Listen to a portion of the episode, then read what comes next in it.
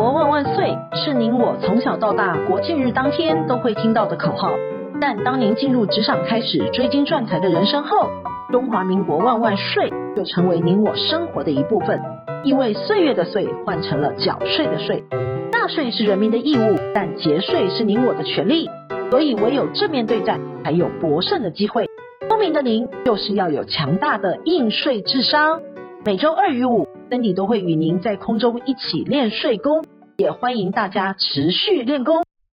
想睡的听众们，大家好，欢迎回到想睡的单元。近期间国际间的大事就是俄乌战争了，也带出了一个统计数据，就是有多少的台湾人在乌克兰或者是俄罗斯生活、就学或者是工作。当然，反向就是有多少俄国人以及乌克兰人在台湾生活了。很抱歉，这个数据我们还没有查到，但是我们可以从国籍统计资料中发现。外籍人士在台湾居留，基于工作、就学或者是婚姻等因素而取得居留的身份。到了一百一十年四月份，居住在台湾的外籍人士大约有八十九万人。另外，统计到一百一十年十二月份，外籍配偶的人数已经达到五十六万九千多人了。其中陆籍配偶是三十五点一万人，占比有六十一趴，是最多的一群。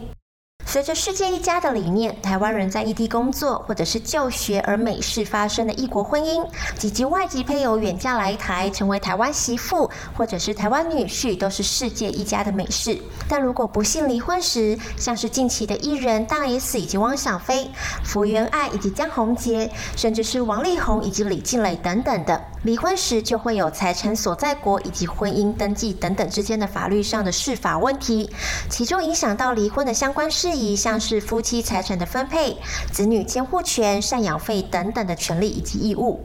首先，我们先了解到，如果是在国外结婚，要怎么办理离婚呢？如果当初是在美国加州结婚的，离婚的时候就必须要符合加州的规定。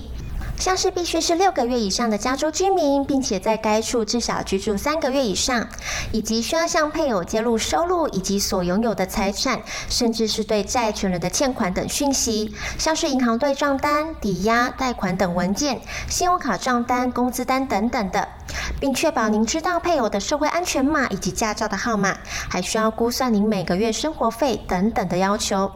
但如果无法双方协议离婚，需要经过国外法院的判决。我国对国外判决原则上都是自动承认的，因此美国离婚在台湾是承认有效的。如果是在国外结婚，要怎么在台湾办理离婚呢？因为结婚登记在国外，不曾在台湾办过结婚登记。今天想要在台湾办理离婚，您就必须要先补办结婚登记，才可以离婚。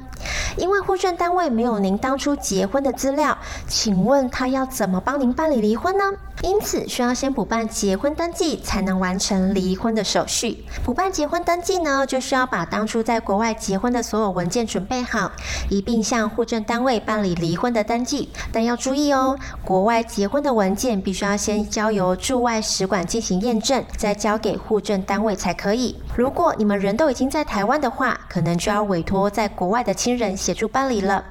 离婚之后就要处理财产分配的问题。请问您知道，如果与外国人结婚，在我国是适用什么样的法律呢？答案是涉外民事法律适用法。您是不是连听都没有听过呢？因为一般大众很少接触，也很少听到涉外民事法律适用法。我们先从字面上来解释，涉外民事法律适用法就是针对涉外民事的事件，决定其法律适用的法。所谓的涉外民事事件呢，是指某一个事件当中的当事人至少一方是外国人，或者指某一个事件当中有涉及到外国地，或者是某一事件当中其当事人有外国人并涉及到外国地。而这里指的事件限于民事的事件，像是债权、物权、侵权、继承等等的。由于涉及外国人或外国地，因此会产生是不是应该适用相关的外国法等问题。所以，有关离婚就是民事事件当中的亲属篇的议题，而离婚后的财产分配就涉及夫妻的剩余财产权。所以，针对夫妻的剩余财产分配，依涉外民事法律适用法第四十八条的规定，夫妻双方书面合意适用一方的本国法或住所地法，依其合意；无合意或者是合意失效，依夫妻共同本国法；无共同的本国法时，依共同的住所地法。无共同的住所地法时，则依夫妻婚姻关系最切地的法律为准。而夫妻的不动产呢，则依所在地法应从特别规定者，不适用前两项的规定。如果双方是依照中华民国法律的话，外籍配偶可以主张夫妻剩余财产请求权的分配。